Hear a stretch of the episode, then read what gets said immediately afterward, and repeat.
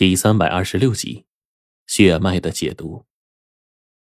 听我们这么着急，贞子奶奶笑着把茶水给我们添上，之后才开始缓缓说道：“人活一世，多半一生都存在一个执念，这些禁忌之物一样都有这样的执念，不然他们便会直接选择死去，而不是延续血脉继续传承。”因为这些禁忌之物其实还是有一些兽性的，兽性。我跟火烈听了这话，还是不解的疑惑起来。这个禁忌之物本来就是相当于野兽啊，这有兽性不是应该的吗？被我们这么一说，奶奶却摇了摇头说：“禁忌之物的智力远远高于兽类和禽类。”就算与很多顶尖的人类智商，也是丝毫不逊色的，甚至会更强。所以这些禁忌之物本身是有灵性的，换句话说，他们也是有人性。人性让他们善于思考，而兽性在某些方面并非你们想的那样。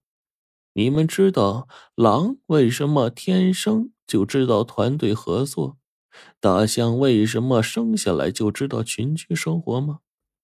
此刻忽然听到这样的问话，我跟火烈顿时一脸懵逼，当即摇摇头说：“我们不知道，这就是兽性的遗传。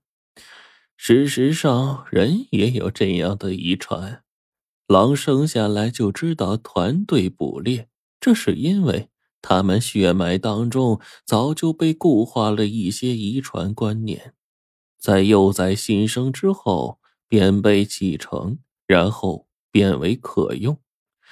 大象也是一样。简单来说，这些东西是不需要教导的，他们天生遗传就拥有的能力，这就是兽性的一部分。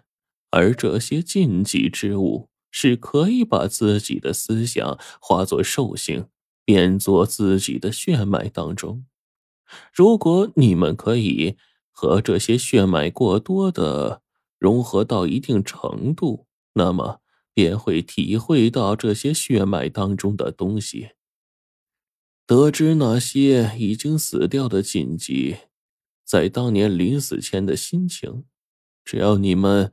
完成了他最后没有完成的事儿，血脉中的兽性就会消失，那时候血脉才完全与你们融合，你们的能力才会达到最大。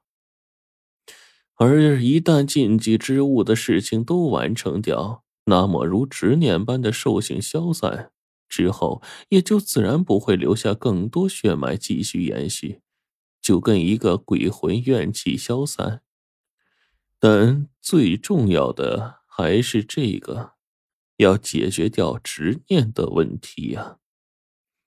贞子奶奶此刻说到这儿，我恍然大悟，原来她所说的最终融合血脉的方法，便也就是解决我们自身血脉的问题。只有做到这一点，我们的后代才不会和我们一样面临选择。此刻的我也着实深刻的体会到，做一个平常人，绝对比做一个不平凡的人要逍遥自在的多。我们现在不平凡，所以也注定了前路艰辛困难。一想到这里，我心下暗暗把这些东西全都记录下来。最终，火烈点了点头，但还是不解的说：“贞子奶奶，可是……”我到现在拥有了他的血脉，而且我选择了继承血脉。为什么能力虽然有所提升，但还是提升不太多呢？我感觉自己比以前的确强了一倍，甚至更多，但是距离您的境界还太远。禁忌之物的生存法则跟人是不一样的。你们如果继承了他们的血脉，就要试着去用他们的思考方式。我是天生的朱雀星君命。所以这些东西我不用学，从我选择觉醒开始，我就能知道这一切的东西该怎么做。但你们不同，你们要不断的揣摩，即便你们是人，那也要像禁忌之龙一样，拥有它的习性特点，才能逐渐的磨合血脉，令自己实力增强。随后，贞子奶奶在说完之后，抛给了我们一个“你们懂了吗”的眼神。只是我跟火烈这两个学生明显太笨了，愣是想了半天没想明白，最后只好摇了摇头，继续问奶奶。贞子奶奶，这这个我们没明白。贞子奶奶这个时候看了我们一眼，也并没多说什么，而是举例说：“你们应该凭借组织里的资料多研究，做一些这方面的功课，弄清楚龙这种禁忌物种的习性特点，以及其他方面的一些东西。”首先，据我所知，这种禁忌是无坚不摧的。他们无论遇到多大的困难，哪怕实力不济，也会用自己那无坚不摧的龙爪去试图碾碎一切。所以，你们之后至少做事的时候要做到无所畏惧。至于其他的，你们要一点点感悟、磨合，争取将血脉力量。发挥到最大。说到这儿，我们俩才明白奶奶的良苦用心。随后，奶奶多半是跟我们讲了一些自己当年的经历见闻。就在这天下午，她送我们下山了。到了这个时候，虽然跟奶奶相处不到一天的时间，但是我跟火烈的眼圈竟然也有些红。因为我们真的觉得，这个一百一十四岁的老太太对我们的关心无微不至，而且有问必答，给了我们太多有用的信息了。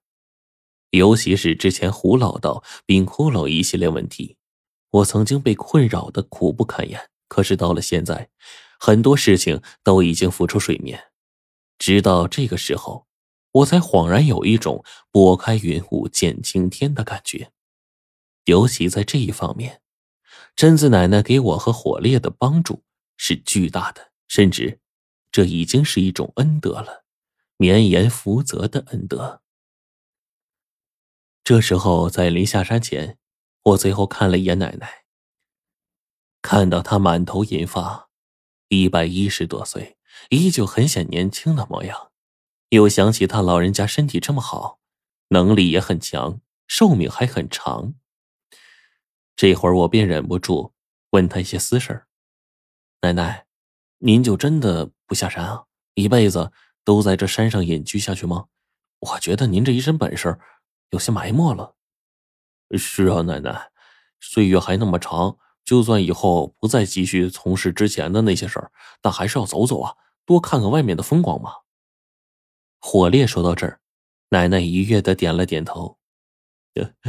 我还是会出山的。就在不久之后啊，至于看看外面的风景，嗯，我老婆子老了，几十年没有接触外面的世界，全是看电视上的一些东西去了解，也已经落伍了。以后有机会再说吧。啊，你们这俩小子呀，也跟我老婆子很对胃口。以后有时间放假呀，就找个时间过来啊，看看我，我就很高兴了。